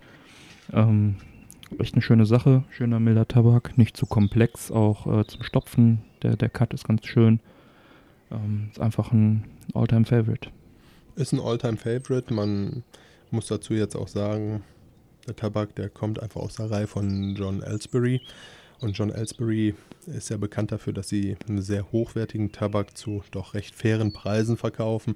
Gut, es ist hochklassiger Tabak, dementsprechend Lobt sie nicht auch zu sehr, wir müssen hier, äh, am Ende heißt es Schleichwerbung. du hast absolut recht, aber in dem Fall... Wenn sie bezahlen würden... Äh. würde ich da noch den ein oder andere Lobeshymne drauf singen, aber aktuell... Nein, ja, es ist, es ist wirklich schön. einfach, es sind tolle Produkte, die die Jungs rausbringen. Also, wenn man Haben auch Zigarren hat, im Programm. Ja, werden wir bestimmt nochmal die eine oder andere rauchen. Davon gehe ich aus. Aber hier der ist auf jeden Fall eine absolute Empfehlung, der Pipe Smokers Edition Number One Klassiker. Den gibt es also auch schon seit vielen, vielen Jahren. Vollkommen also, zurecht. Ich, ich rauche seit zwölf Jahren Pfeife und ich glaube, den gibt es schon länger. was ja auch einiges über diesen Tabak aussagt. Ja. Mike, was hast du sonst so erlebt oder im Fernsehen gesehen zum Beispiel? Ja, also im Fernsehen, ich bin ja ein riesiger Netflix-Fan, muss ich zugeben. Prime auch? Amazon Prime, Prime auch, auch, ja. Okay. Also vor allem wegen den Exklusivserien, die sowohl Amazon als auch Netflix rausbringen. Äh, das sind ja wirklich immer ganz, ganz tolle Produktionen. Sehr hochkarätig, auch mit toller Besetzung, tolle Stories. Einfach ein wunderschöner Look, wenn man sich die Filme anguckt oder die Serien vielmehr ja, aktuell habe ich mir jetzt Stranger Things angeguckt. Ich wollte gerade fragen, es gibt ja auch viele diese Exklusivdinger, ne? Diese Exklusiv Richtig, also Stranger Things ist äh, eine Exklusivserie von Netflix. Von Netflix, okay. Spielt in diesem Fall in Indiana 1983. Mhm. Was sehr schön ist, also die Serie fängt halt diese Zeit unheimlich toll ein. Mhm. Handelt im Endeffekt von vier Freunden, die einen Spieleabend zusammen machen. Sie spielen weiß nicht, Dungeons and Dragons, ein Brettspiel in der Richtung. Ja, 80er. Cool. Ich meine, es wäre Dungeons and Dragons gewesen. Und als sie sich dann irgendwann nachts auf den Weg machen mit ihren Fahrrädern, wird einer der vier Freunden vermisst. So, und die Polizei sucht natürlich nach diesem Jungen, stellt die Suche dann aber oder möchte die Suche relativ schnell einstellen, woraufhin die drei Freunde sagen, Mensch, wenn die Polizei das Ganze einstellt, das kann es ja nicht sein. Wir suchen unseren Freund weiter. Und auch die Mutter, gespielt von Viona Ryder, merkt, dass ihr Junge noch am Leben ist. Also die Polizei geht davon aus, er ist tot. Und äh, die Mutter spürt Bevor du aber, weiterredest, ähm, wir versuchen das alles spoilerfrei zu halten. Also sollte es, wirklich ein ja. dicker Spoiler oder irgendwas kommen, dann äh, werden wir vorher natürlich darauf hinweisen. Okay, sorry. Also ich äh, werde es sehr spoilerfrei halten. Auf jeden Fall, oh welch Wunder, Stranger Things, es geschehen komische Dinge in dieser kleinen Stadt. Es ist atmosphärisch einfach unheimlich toll. Es ist streckenweise sogar recht gruselig, muss man sagen. Vor allem in der Zeit, wo man die Dinge nicht so greifen kann, wie man sie eigentlich greifen möchte. Also es spielt sehr, sehr viel im Dunkeln und es ist einfach eine unheimlich atmosphärische, tolle Serie welche durch ihre unglaublich tolle schauspielerische Leistung überzeugt. Also wer einfach mal acht Folgen Zeit hat, ich meine acht Folgen wären es, bis die erste Staffel abgedreht ah, ist, wird sein Vergnügen haben. Sehr cool. Also ein bisschen übersinnlich, paranormal, Horror auf 80er Jahre gemacht. Auf 80er Jahre cool. in einer kleinen Stadt geschehen komische Dinge. Sehr schön, sehr schön. Ja, ich hatte auch mal die Pilotfolge mir angeschaut und fand es auch auf jeden Fall auch sehr vielversprechend. Ist ja auch, glaube ich, hochgelobt worden, das Ganze. Vollkommen zu Recht. Und äh, da werde ich wohl jetzt nach deiner äh, Empfehlung vielleicht doch nochmal äh, weiterschauen. Das solltest du auf jeden Fall machen. Also es ist wirklich eine unheimlich tolle Serie. Ich muss dazu sagen, ich bin ja auch so ein kleiner Serienjunkie, was das Ganze angeht. Also meistens abends, wenn ich dann von der Arbeit komme, schmeiße ich nochmal, sei es Netflix oder Amazon an, gucke mir da eine der Exklusivserien an oder auch eine der großen Serien natürlich, welche jetzt äh, unter anderem von HBO oder oder oder produziert werden. Die Serien haben ja schon einfach einen unheimlichen Wandel hingelegt. Von diesem Trashing, wie man es noch aus unserer Jugend kennt. Ich möchte ja jetzt auch nicht schlecht reden, aber wenn ich jetzt an die Beginne von gute Zeiten, schlechte Zeiten denke, schlimme Kulissen, was jetzt ja auch nicht mehr der Fall ist, ist ja auch eine toll produzierte Serie. Inhalte und alles sei jetzt mal dahingestellt, aber rein von der Produktion her und der schauspielerischen Leistung ist das ja sicherlich auch nichts Schlechtes. Ähm, hat das Ganze jetzt ja wirklich äh, in diesem Seriengenre einen unheimlichen Wandel hingelegt. Also einzelne Folgen gewisser Serien sind äh, mittlerweile doch deutlich teurer produziert als früher große Spielfilme. Denke ich jetzt an Game of Thrones, denke ich an Walking Dead. Auch die Schauspieler verdienen ja einfach ein hinter, ja. unheimliches Geld die Nachfrage ist unheimlich groß. Mittlerweile, man kann ja durch äh, die gesamte Gesellschaft gucken, fast alle gucken sich diese Serien an, was früher beispielsweise ein Tatort war, wo die Leute darüber diskutiert haben, sind heute Serien wie Breaking Bad, Game of Thrones oder, oder, oder. Äh, also da ist wirklich sehr, sehr viel Tolles gekommen und man muss dazu auch sagen, ähm, diese, diese Charaktere, welche dort rausgespielt werden, es ist ja was völlig anderes, ob man sich jetzt einen Spielfilm anguckt, der 90, 120 Minuten hat oder ob man jetzt eine Serie über sechs, sieben Staffeln verfolgt. Da kann man da viel mehr Details. geht man ja sehr, sehr viel tiefer in die Charaktere mhm. ein, in die Geschichte. Warum handelt der Charakter jetzt tatsächlich so, wie er handelt? Was ist da passiert? Was steckt dahinter? Denke ich jetzt an äh, Walking Dead beispielsweise, war die letzte große Diskussion auf der Arbeit, wo sich meine Kollegen gewünscht haben, dass sie mehr über Negan erfahren möchten, den aktuellen Bösewicht.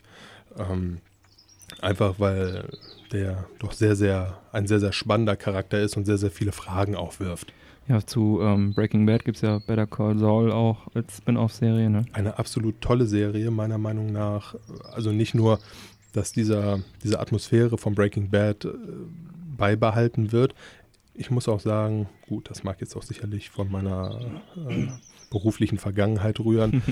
Eine unheimlich tolle Kameraführung und unheimlich tolle Bilder, welche der Regisseur und der Kameramann dort sprechen lassen. Also auch eine absolute Empfehlung. Da ist jetzt auch die dritte Staffel gerade rausgekommen. Ah, ich gucke zu viele Serien. Auf jeden Fall, soweit bin ich leider Gottes auch noch nicht gekommen. Aber um. muss sagen, das wird sicherlich eine meiner nächsten Serien oder nächsten Staffeln, die ich wettgucken werde. Ja, sehr interessant. Ja, ich habe ähm, da tatsächlich auch noch eine kleine äh, Serienempfehlung. Äh, Welche?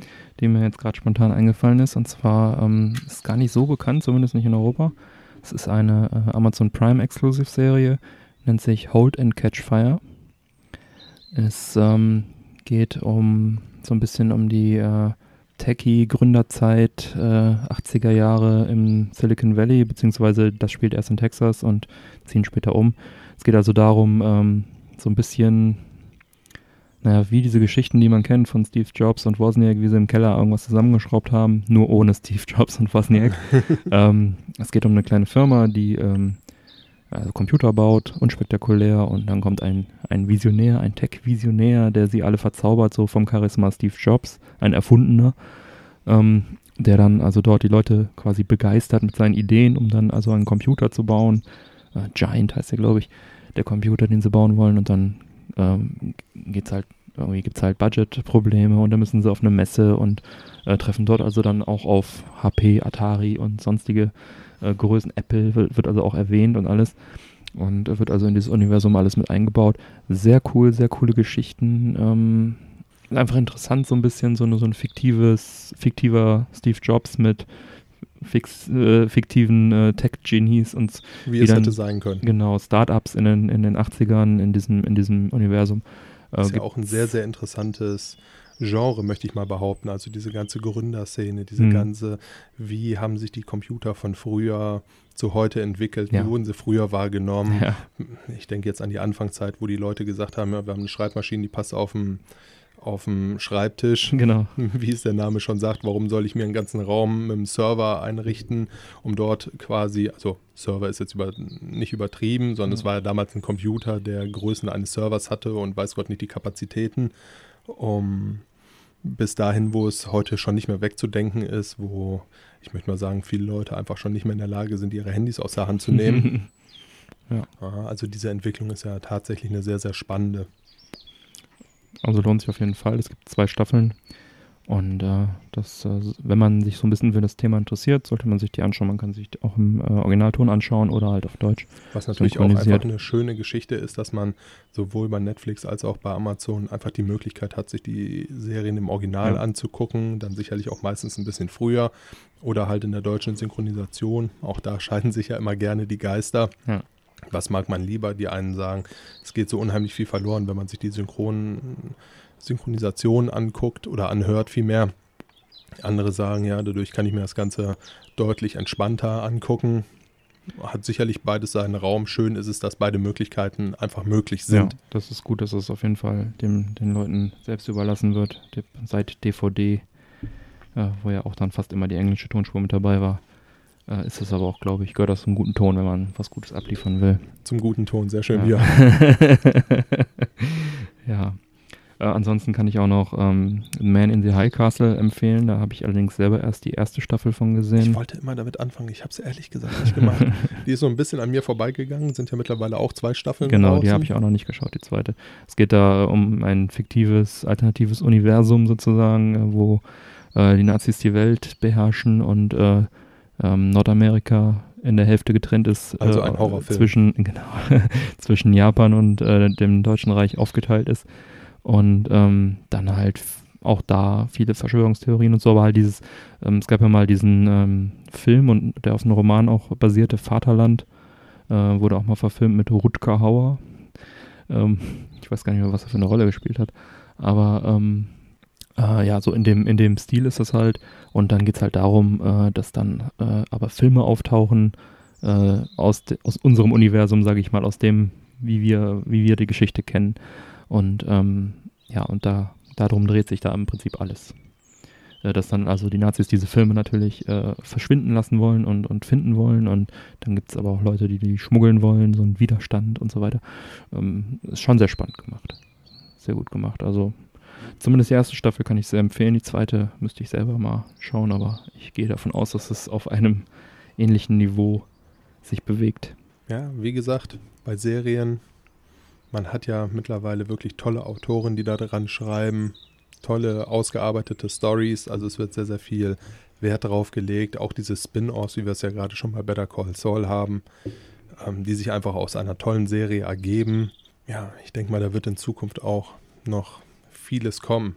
Ich habe ja mittlerweile so ein bisschen das Problem, dass so viele gute neue Serien kommen, ja. dass man wirklich schon kaum noch weiß, wo soll man jetzt weiter gucken, was kommt als nächstes. Also ja. ich habe da ja tatsächlich schon Pläne zu Hause liegen, wann kommt welche neue Serie, was habe ich bis dahin durch, wie so kann ich das Ganze überbrücken, aber auch gerne nochmal die Möglichkeit, dass man sich die letzte Folge der vorherigen Staffel anguckt, um einfach diesen Übergang wieder hinzubekommen.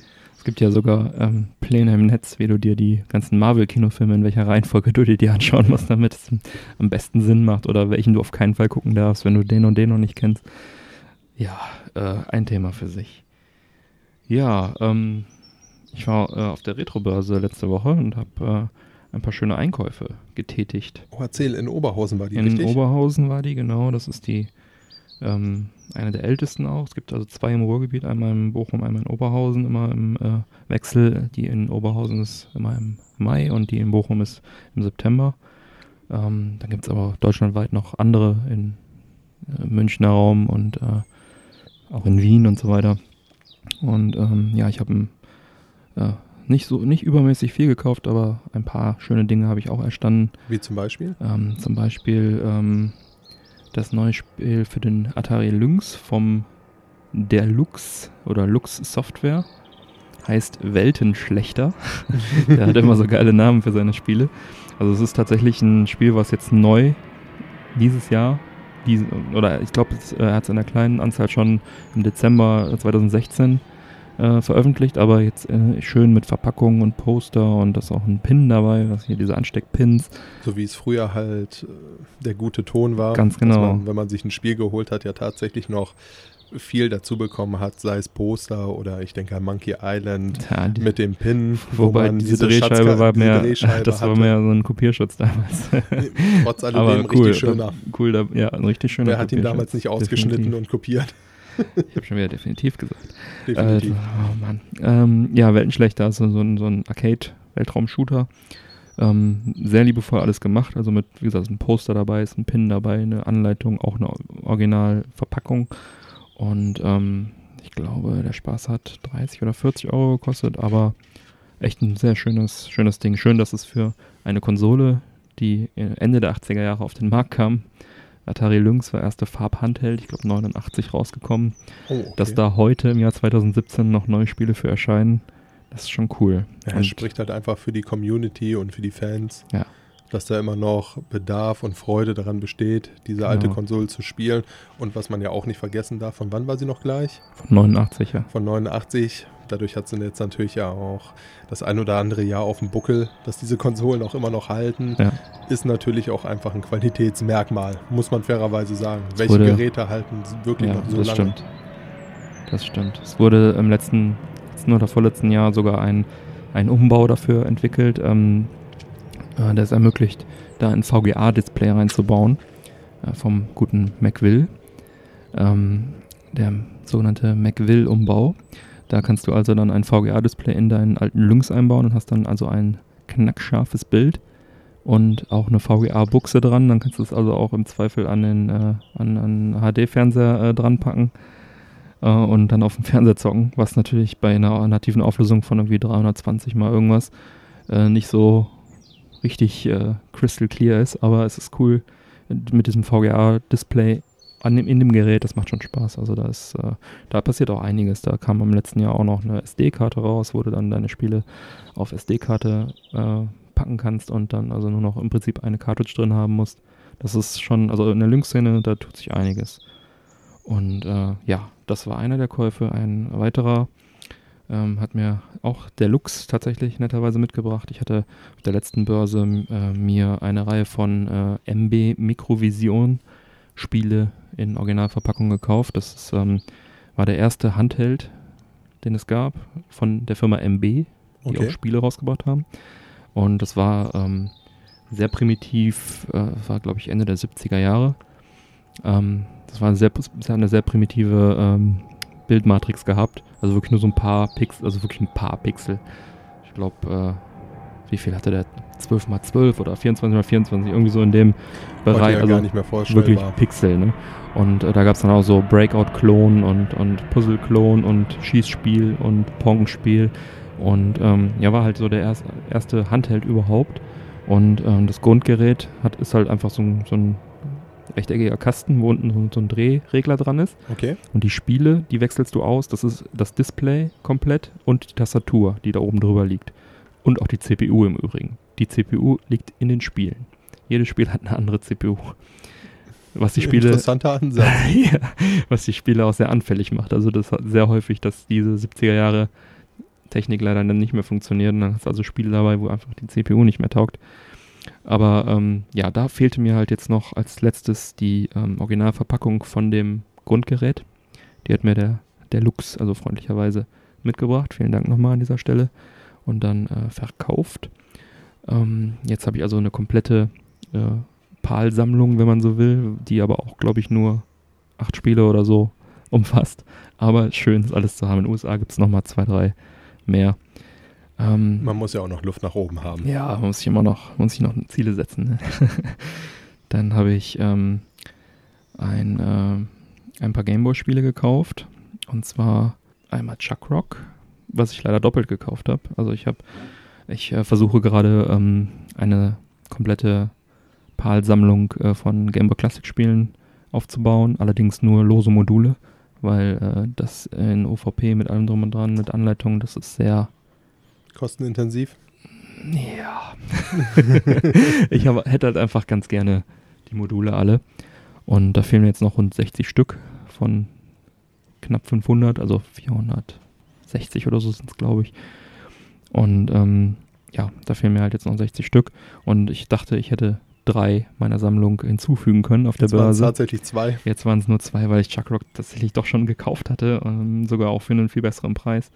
Naja, ähm, passiert halt leider. Und es ist halt leider jetzt auch ich, die, letzten, die letzten Meter zu so einer Komplettsammlung, da werden die Spiele halt auch langsam ein bisschen teurer. Ne? ist zwar noch nicht utopisch, aber ich habe jetzt für drei Spiele 75 Euro bezahlt. Was natürlich ein ähm, ordentlicher Preis ist, ja. da sind wir jetzt ja bei den aktuellen Titeln fast angekommen. Ja. Und das zweite war dann also äh, Lingo, was ich noch gekauft habe, und Milton's Secret Castle. Alle lose, wie gesagt, aber in sehr schönem Zustand. Und äh, ja, naja, jetzt äh, fehlen noch ein paar bis zur Komplettsammlung. Ja, ein Game muss ich mir, glaube ich, jetzt in näherer Zukunft auch nochmal tatsächlich. Da gibt es auch sehr schöne Umbauten für einen Screen, dass du also dann einen hintergrundbeleuchteten Screen oder so noch äh, dran bauen kannst. Und, ähm, Was hätten wir uns denn damals gewünscht, um nochmal abends, nachdem die Eltern uns ja. ins Bett geschickt haben, eine Runde spielen zu können? Ah, das ging irgendwie. Wir hatten dann so Lupen und Taschen, so Lampen konnte man da drauf klipsen auch. Das, äh, puh. Not das macht noch Zeiten, ja. Das hat man schon irgendwie hingekriegt, aber ja. Was auch viele Leute machen, ist, sich irgendwie so ein Raspberry Pi ähm, mit einem Display zusammen in so ein Gehäuse reinzuschrauben. Ähm, das muss auch irgendwie gehen. Habe ich mich noch nicht mit beschäftigt, aber äh, sollte man auf jeden Fall tun. Ich habe das jetzt mal ganz grob angerissen. Ähm, auch nur rein aus Interesse, aber gerade der Raspberry Pi bietet ja tatsächlich für kleines Geld ja. unheimliche Möglichkeiten. Also eine sehr, sehr tolle Geschichte. Ja, Man muss sich sicherlich sehr, sehr stark damit auseinandersetzen, mhm. um die einzelnen Sachen zum Laufen zu bringen. Aber auf der anderen Seite ist natürlich auch das Internet voll mit Möglichkeiten dafür. Mit ich habe äh, auch so ein Ding rumliegen, habe da auch mal äh, so eine Recall-Box aufgesetzt, da können wir auch nochmal drüber sprechen. Wenn ähm, wir uns dann mal die Zeit zum Basteln genommen haben. Genau, vielleicht, vielleicht gehen wir ja mal so ein Gameboy-Projekt an. Aber wenn man das Original da liegen hat. Für den äh, Game Gear gibt es im Übrigen auch einen äh, VGA-Display-Umbau. Du bist ja ein altes Sega-Kind. Tatsächlich, äh, ja. Das ist auch vom McWilder-Umbau. Äh, ist auch zugeben, eine sehr schöne ich Sache. Ich bereue es auch, dass ich meinen Game Gear damals abgegeben habe. Aber nichtsdestotrotz, ja. bei dir liegt ja Gott sei Dank noch einer. Bei mir liegt noch einer. Du kannst jederzeit spielen. Ich habe auch einen VGA-Umbau dran. Perfekt. ähm, dann habe ich hier noch geshoppt äh, Evolution Dino Dudes für Atari Jaguar. Ähm, ich habe eine komplette Atari Jaguar-Sammlung. Ähm, alle Spiele, die rausgekommen sind, sind auch unter 100, von daher ist es auch nicht so überwältigend viel, aber ähm, das ist jetzt tatsächlich eine Kopie, eine, äh, die ich jetzt noch gekauft habe fürs E-Jack Fest. Das ist dieses Atari-Treffen, was ich organisiere. Und wann ist das ähm, nächste? Ja, der Termin ist jetzt ganz frisch äh, rausgekommen am 4. und 5. November 2017 in Korschenbruch. Auf der Webseite gibt es da nähere Informationen, ejackfest.de. Ähm, genau, das ist also ein äh, Atari- bzw. Retro-Treffen, was seit dem Jahr 2000 jährlich stattfindet. Ähm, da kommen also aus ganz Europa Entwickler und Fans von alten Systemen und zeigen unter anderem auch neue Spiele für alte Systeme. Für den Lynx äh, einige neue Spiele, die dann noch in Entwicklung sind. Auch für den Jaguar kommt noch einiges raus. Aber wir sind offen auch für andere Konsolen. Wir haben auch äh, Sega und Nintendo-Konsolen dort. Jeder bringt so seinen, seinen Liebling mit. Auch Heimcomputer sind willkommen. Ähm, letztes Jahr haben wir mit der Unterstützung von Nintendo ein ähm, Mario Kart Double Dash Turnier gemacht. Das hat auch sehr viel Spaß gemacht. Und äh, wir machen da immer die offizielle äh, Checkered Flag Championship. Ähm, die äh, Europameisterschaft im Checkered Flag ist so ein Formel 1 Spiel für den Atari Lynx. Da machen wir immer ein Achternetzwerk. Du kannst es ja bis zu 16 äh, Lynx aneinander verlinken. Und äh, ja. Ja, auch das war damals schon möglich. Ja. Ja, das, äh, der Lynx ist ein, ist ein schönes Stück Hardware, das ja von äh, tatsächlich von Amiga-Entwicklern ist der entwickelt worden. Und ich habe auf der Amiga 30, die mal äh, stattgefunden hat, hier in Neuss, das war eine Veranstaltung zu 30 Jahre äh, Amiga, Commodore, ähm, äh, habe ich dann auch mal einige von den Jungs persönlich kennengelernt. Das war schon echt, echt ein tolles Erlebnis. Also die haben zum Beispiel an, äh, also das ist äh, so ein Team gewesen, die haben halt am Original Amiga geschraubt, dann später am Lynx und dann später am 3DO, dann später an der PS3. Ähm, also die haben da irgendwie überall ihre Finger mit drin. Ähm, wie heißen sie? Dave Haney und Jay Miner und wie sie alle. Also Jay Miner war, glaube ich, nur beim Original äh, Amiga dabei. Äh, also ganz, äh, ganz spannende Thematik. Können wir auch gerne nochmal äh, ein bisschen näher darauf eingehen. Ich glaube, in diesem Jahr ist sogar wieder so eine Veranstaltung von denselben, äh, die Amiga 32. Ähm, vielleicht gehen wir da mal hin. Das sollten wir auf jeden Fall in Angriff nehmen. Hast du schon eine grobe Ahnung, wo die stattfinden soll? Wahrscheinlich wieder in Neuss. Die letzte war in Neuss in der Stadthalle. Und ähm, ich glaube, die ist jetzt auch wieder in Neuss in der Stadthalle. Und ich glaube, die Karten sind auch schon im Verkauf. Und man müsste sich langsam mal bemühen, dass man da noch Karten kriegt, glaube ich. Dann mhm. sollten wir das auf jeden Fall tun. Das äh, ist auf jeden Fall auch eine spannende Geschichte. Da können wir dann auch gerne mal das ein oder andere Interview einfangen. Genau, von den Leuten dort. Und vielleicht, wenn die wieder so hochkarätig besetzt ist, dann äh, wird es ja doppelt viel Spaß machen. Ja, ähm, und ein letztes Item habe ich noch gekauft. Das war ein äh, Plüsch-Lemmy. Und zwar äh, ist das äh, einer von den äh, Bowser-Kits, die auch bei Mario Bros. 3 als Endgegner dienten. Also und in dieser Zeichentrickserie. Also eins der, ich glaube, das sind die Kinder vom Bowser oder zumindest kleine Bowsers. Cooperlings nennt er sie immer. Genau, das ist der Lemmy, das ist der bekloppteste von denen, der so ein bisschen schielt und auch, glaube ich, nach Lemmy von äh, Motorhead benannt ist. Welcher ja ähm, auch ein großer Computerspiele-Fan war. ja, genau. Dann, das kam ja, ja, oder wurde groß äh, erzählt, leider nach seinem Tod, dass er äh, einen kleinen Spielautomaten hatte, den er immer in seiner Stammkneipe bespielt hat und dann später wurde von dem Barkeeper ihm dieser Automat halt auch geschenkt. Blackjack-Automat. ähm, ja, welche Überraschung. Ace of Space. Viele von euch kennen den äh, Track sicherlich, äh, der davon auch handelt. Ja, er war ein großer der Lemmy. Sehr cool. Ja, hast du denn irgendwas äh, kürzlich gekauft? Vielleicht Du hast mir von deiner PS3 erzählt oder PS4, die du umtauschen wolltest oder was war da los? Ja, tatsächlich. Also der GameStop hat ja ein Angebot rausgebracht, welches dann ja im Internet doch zu einer ziemlichen Hasswelle geführt hat. Und zwar hat der GameStop angeboten, dass man seine PS4 in eine PS4 Pro umtauschen kann.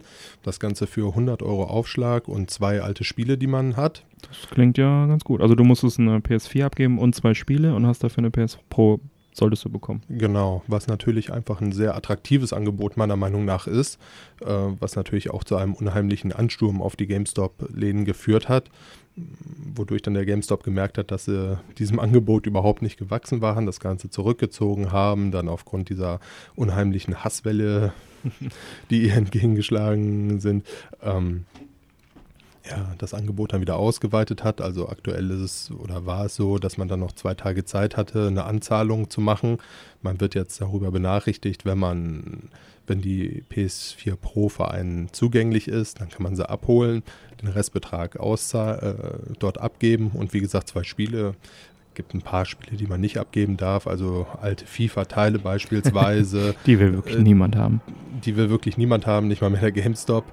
Ähm, ja, prinzipiell eine sehr, sehr faire Geschichte, vor allem auch wenn man darüber nachdenkt, dass die PlayStation 4 jetzt ja auch mittlerweile vier oder fünf Jahre alt ist. Das heißt, man hat wieder neue Garantie. Man hat jetzt einen Terabyte Festplattenspeicher, welcher natürlich auch für die PlayStation sehr, sehr wichtig ist. Und du hast jetzt also die Garantie, dass du das bekommst, wenn es wieder lieferbar ist. Genauso ist es. Aber ich du weißt nicht mein, genau wann. Ich weiß nicht wann. Ich bekomme dann meinen Anruf oder eine E-Mail, darf in den Laden gehen, meine alte PS4 abgeben. Und wie ist da die Preisdifferenz, wenn du jetzt, äh, also was wäre der Originalpreis von so einer Pro? Die war, glaube ich, ein Mühe teurer, als es die PlayStation 4 war. Also ich meine, die liegt auch bei 450 Euro, 500, irgendwie sowas in der Ecke. Ähm, ist natürlich auch, muss man fairerweise sagen, nur ein kleines Update. Ein guter Freund von mir, der hat sich jetzt die PlayStation 4 Pro schon geholt gehabt. Ähm, ist eine ich bin gerade mal kurz auf Amazon gesurft. Äh, 3,89 ist aktuell der Preis von der Pro. Also und, knapp 400. Ja. ja. Und die, die äh, normale PS4 kriegt man ja, glaube ich, äh, mittlerweile für weniger. Zwei, 250, sowas, ne? Ja. Also es ist natürlich einfach ein Update. Die Spiele sollen deutlich schöner laufen. Grafisch äh, ist das Ganze jetzt natürlich auf 4K hochgesetzt worden, was natürlich auch einfach schön ist. Es werden ja, neue Spiele jetzt in 4K gebracht. Alte Spiele werden in 4K hochgerechnet die Spiele sollen flüssiger laufen. Also es gibt da tatsächlich auch Tests, wo sie Rennspiele gespielt haben, sowohl auf der PS4 als auch auf der PS4 Pro, wo man mittlerweile tatsächlich sagen muss, dass die Leute, die auf der PS4 Pro spielen, deutliche Vorteile dadurch haben, weil einfach die Rechenpower höher ist. Es ist eine schöne Sache. Und vor allem für 100 Euro und zwei alte Spiele ein sehr, sehr faires Angebot. Das Angebot ist ganz gut, deswegen wollten es wahrscheinlich auch viele Leute wahrnehmen. Ist natürlich dann von GameStop ein bisschen äh, blöd, dass sie dann gedacht haben, ach, wer will denn so eine Pro haben? Haben jetzt hier zehn Geräte stehen, das sollte reichen. Ja, das ähm, da gab es ja sicherlich auch das große Problem, dass der GameStop sich äh, sehr, sehr ja, also sie hatten keine klaren Richtlinien, haben die PS4 Pro dann deutlich früher umgetauscht, als die Aktion eigentlich ging. Dadurch dann wenig Geräte gehabt, als der Start losging. Habe ich was gelesen, haben dann ihre, ihre Mitarbeiter haben da irgendwie gemauschelt mit hier, ich kenne da einen und so. Genau so ist mhm, es. Schön. Und äh, wie gesagt, das hat zu einer riesigen Hasswelle geführt gegen den GameStop dumm gelaufen. Ich denke mal, ich möchte die Jungs jetzt auch nicht verreißen. Das ist sicherlich eine Ach, schöne das Sache. schon ab. Ja, aber sie haben ja auch in der Vergangenheit schon ordentlich was abgekriegt. Ich möchte da jetzt nicht mir die Missgabel in die Hand nehmen und äh, mit Feuer brüllend hinter den Jungs herrennen. Also, Möchten Sie eine Garantie auf Ihr Spiel haben? Für einen Euro? Nein. ja, GameStop, ja, schön. Hm. Es ist halt einfach der GameStop. Da gibt es auch zwei Meinungen drüber. Die einen sind gut, die anderen nicht. Ja, Das darf jeder halten, wie er möchte. Das stimmt, das stimmt. Ähm, ja, pro, pro, dass sie jetzt da, also die müssen ja dann im Prinzip jetzt auch für jedes Spiel dann immer zwei Versionen anbieten, beziehungsweise wahrscheinlich gibt es dann einen Patch oder so für die Titel dann nach und nach. Das ist natürlich für die Entwickler auch ein deutlicher Mehraufwand dann. Ist ein äh, deutlicher Mehraufwand. Heißt segmentiert sich der Markt so ein bisschen, ne? Und hat natürlich auch einfach die Problematik, ich denke mal, die Entwickler werden sich sicherlich einen Mittelweg suchen, um beide Formate nach wie vor befeuern zu können. Ja, ist dann die Frage, wie, wie äh, weit nutzen sie dann wirklich die Hardware noch aus? Beim PC ist es ja schon länger so, dass du äh, einfach super viel verschiedene Hardware-Konfigurationen hast und als Entwickler immer aus dem Vollen schöpfen kannst und sagst, okay, wir setzen jetzt voraus, die Leute haben das und das und alle anderen haben Pech gehabt und dadurch ist die Kompatibilität natürlich relativ schlecht und die Entwickler sind dann auch nicht so diszipliniert und reizen eine gegebene Hardware aus, sondern hauen halt einfach, ja, was soll's, nehmen wir halt die neueste Grafikkarte einfach als Standard und fertig ist. Und das finde ich eigentlich bei Konsolen immer ganz cool, was jetzt vielleicht dadurch ein bisschen aufgeweicht wird, weil Microsoft macht ja dasselbe Spielchen mit der Scorpio. Richtig. Äh, die dann auch äh, abwärtskompatibel sein wird und die Entwickler müssen dann wieder die normale Xbox One bestücken und die Scorpion und jetzt hier PS4 und PSP Pro. Ja, weiß ich nicht genau, ob ich das so richtig geil finden soll. Also ist bestimmt gut, weil die Leute, die die neueste Technik haben wollen, die haben dann jetzt auch die Möglichkeit, ein Update zu machen. Aber die 360 zum Beispiel war ja von 2004 bis, wann kam denn die One raus? Also bis sehr lange, lange Zeit später 13, 2013, glaube ich. Ich kann es ja gar nicht sagen. Ja, also die hatten halt, da hast du halt einfach viel für dein Geld bekommen. Du hast, wenn du dir 2004 eine, eine Xbox 360 Elite geholt hast, dann hast du da neun Jahre Spaß ja, mit gehabt. Fast zehn Jahre Spaß mit gehabt. Das wurde ja auch noch ein bisschen, war ja noch so eine Karenzzeit dann, äh, als dann die neue Konsole kam, kamen ja für die alte auch noch Spiele. Das äh, wollen sie scheinbar jetzt nicht mehr. Ja, ist natürlich für die Entwickler der Konsolen keine wirklich große Rechnung. Ja, man kauft sich die Konsole einmal, hat neun oder zehn Jahre Spaß damit. Ich meine, das ist natürlich einfach äh, rein lukrativ gesehen für die Firmen kein Highlight. Was vielleicht an dieser Entwicklung auch nicht ganz unspannend ist, wo du eben den Bereich PCs angesprochen hast. Es gibt ja auch den ein oder anderen Spielentwickler, der die Möglichkeiten, Spiele zu spielen, immer sehr gering gehalten hat, also auf eine geringe Hardware zurückgegriffen hat. Ich denke da jetzt in dem Fall sehr stark an Blizzard. Ja, ähm, World of Warcraft sicherlich auch dem einen oder anderen ein Begriff. Das Spiel hat sich jetzt grafisch nicht riesig verbessert. Es war über Jahre mit dem gleichen Rechner zu spielen. Mal besser, mal schlechter, aber prinzipiell immer noch gut spielbar. Man brauchte da jetzt keine High-End-Geräte für, was natürlich einfach, ja, die Jungs haben auf den Spielspaß gesetzt. Das mag jetzt bei World of Warcraft auch mal so dahingestellt sein, wie viel Spaß man mit dem Spiel hat oder nicht. Ich persönlich habe es viel gespielt, ich habe sehr, sehr viel Spaß damit gehabt. Ich hatte das ein oder andere Addon, was ich sehr ausgiebig gespielt habe. Ich habe das ein oder andere Addon geholt, was ich kaum gespielt habe, weil es mich einfach von der Story her nicht gepackt hat.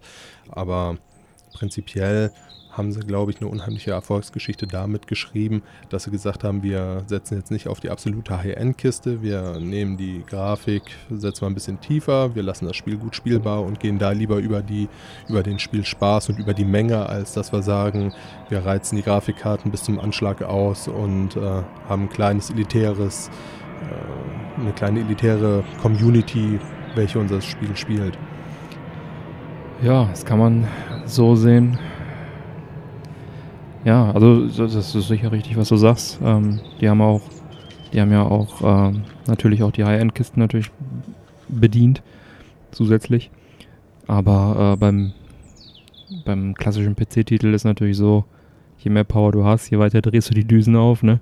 Und äh, ich, mein Punkt war ja mehr die Optimierung, die dann nicht stattfindet, äh, weil, die, weil die einfach aus dem Vollen schöpfen, die Entwickler. Ne? Richtig. Und äh, auf jeden Fall gute Sache für ähm, die Spieler, dass Entwickler wie Blizzard da äh, das anders angeht. Ja, Blizzard hat eh tolle Spiele rausgebracht, meiner Meinung. Also sie haben es wirklich geschafft, dieses Konzept von leicht zu lernen, schwer zu meistern, in absolute Perfektion umgesetzt, möchte ich mal sagen. Also sei es WoW, wo man ja wirklich mit relativ wenig Können erstmal anfangen kann, haben dann trotz alledem den Endgamern oder den Profispielern die Möglichkeit gegeben, auf sehr, sehr schwierigen Möglichkeiten für bessere Items äh, ihre, ihre Instanzen zu meistern. Haben dann dadurch halt den Platz gegeben. Sie haben Hearthstone rausgebracht, ein Kartenspiel, was äh, ja auch sehr, sehr einfach zu spielen ist äh, im Grunde und sehr, sehr schwer, wenn man dann in den Ligen hochgeht eines meiner absoluten Lieblingsspiele, welche ich nach wie vor viel spiele, ist äh, Overwatch. Overwatch ist ja auch einfach ein absolut toller Shooter. Ja, sehr, sehr viele Charaktere, sehr teamgebundenes Spiel, was natürlich auch zum Frust vieler Leute führt, wenn man jetzt äh, freie Games wählt und die Teams sich einfach nicht gut zusammensetzen, kann man wirklich schon bei der Teamzusammensetzung sehen, dass diese Runde verloren ist, bevor man überhaupt den ersten Schritt aus äh, oder ins Schlachtfeld gesetzt hat. Aber Overwatch auf jeden Fall eine Empfehlung von mir. Ich selbst habe mich dem Ganzen sehr, sehr lange ja, verweigert, möchte ich mal sagen, bis ein guter Freund zu mir gesagt hat, Mike, jetzt ist das Spiel im Angebot, holst dir 30 Euro, kannst es haben. Und ich möchte mal sagen, diese 30 Euro haben sich mehr als gelohnt bei mir. Also auch ja, da haben sie jetzt ja sicherlich das Konzept gebracht, dass man dieses, äh, ja, also man kann sich verschiedene Skins, Sprays und und und kaufen. Man kann sie durch Zufall ziehen, wenn man ein Level up gemacht hat.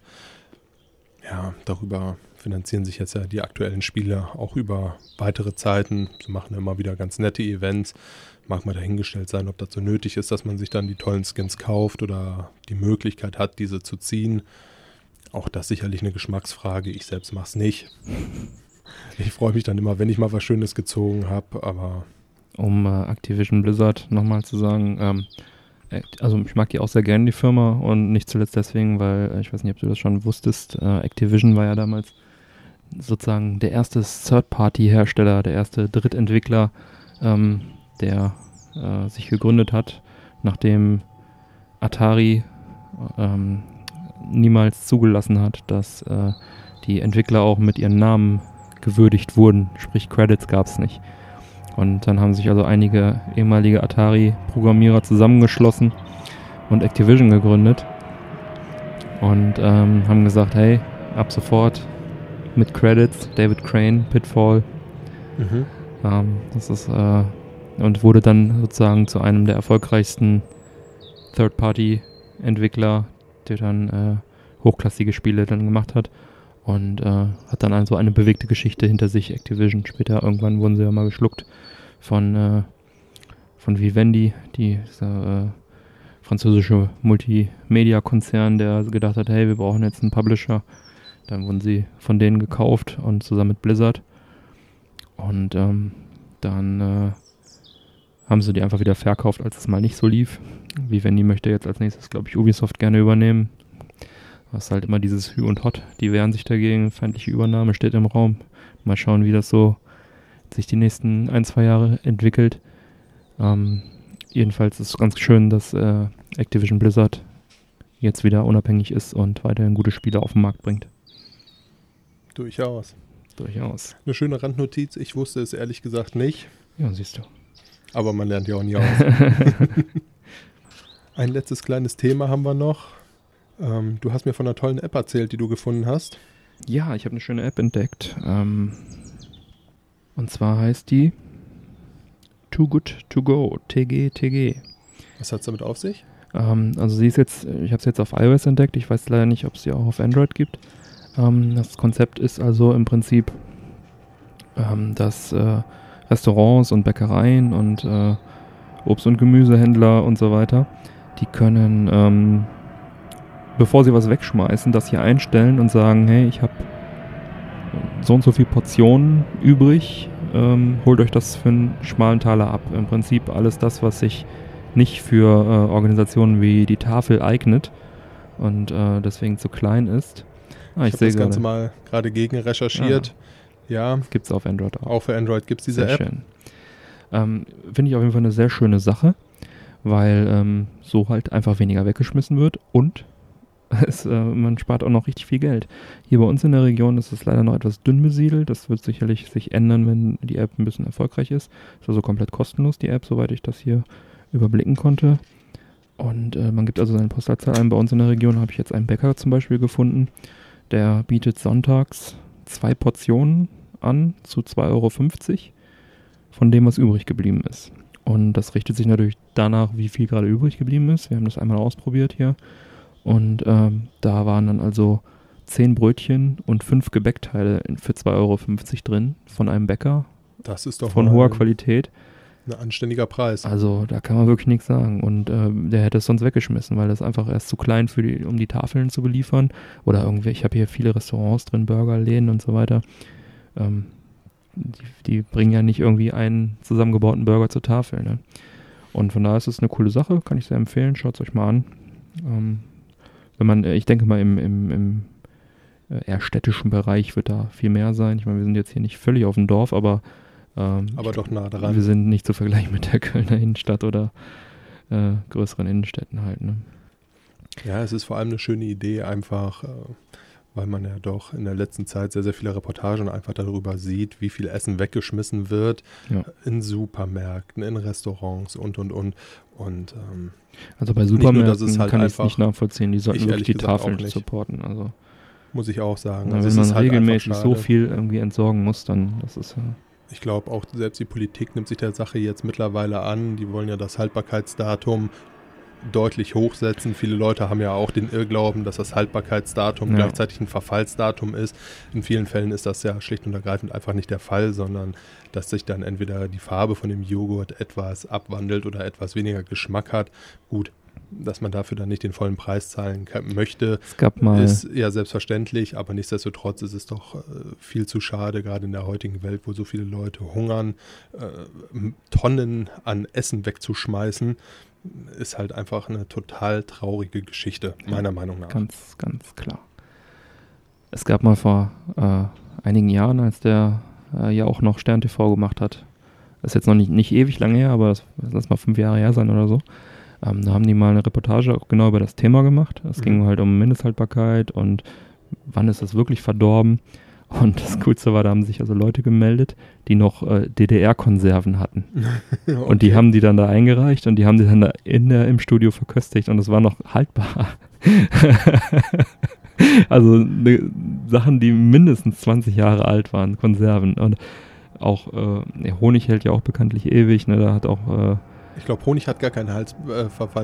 Das ist halt ewig. Also da gibt es auch, ähm, ich weiß gar nicht, wo ich das auch, glaube ich, im Fernsehen gesehen, wo mal so ein Professor den Studenten dann irgendwie äh, aus den 80ern Honig gegeben hat zum Probieren, wenn er das aber erst hinterher gesagt hat.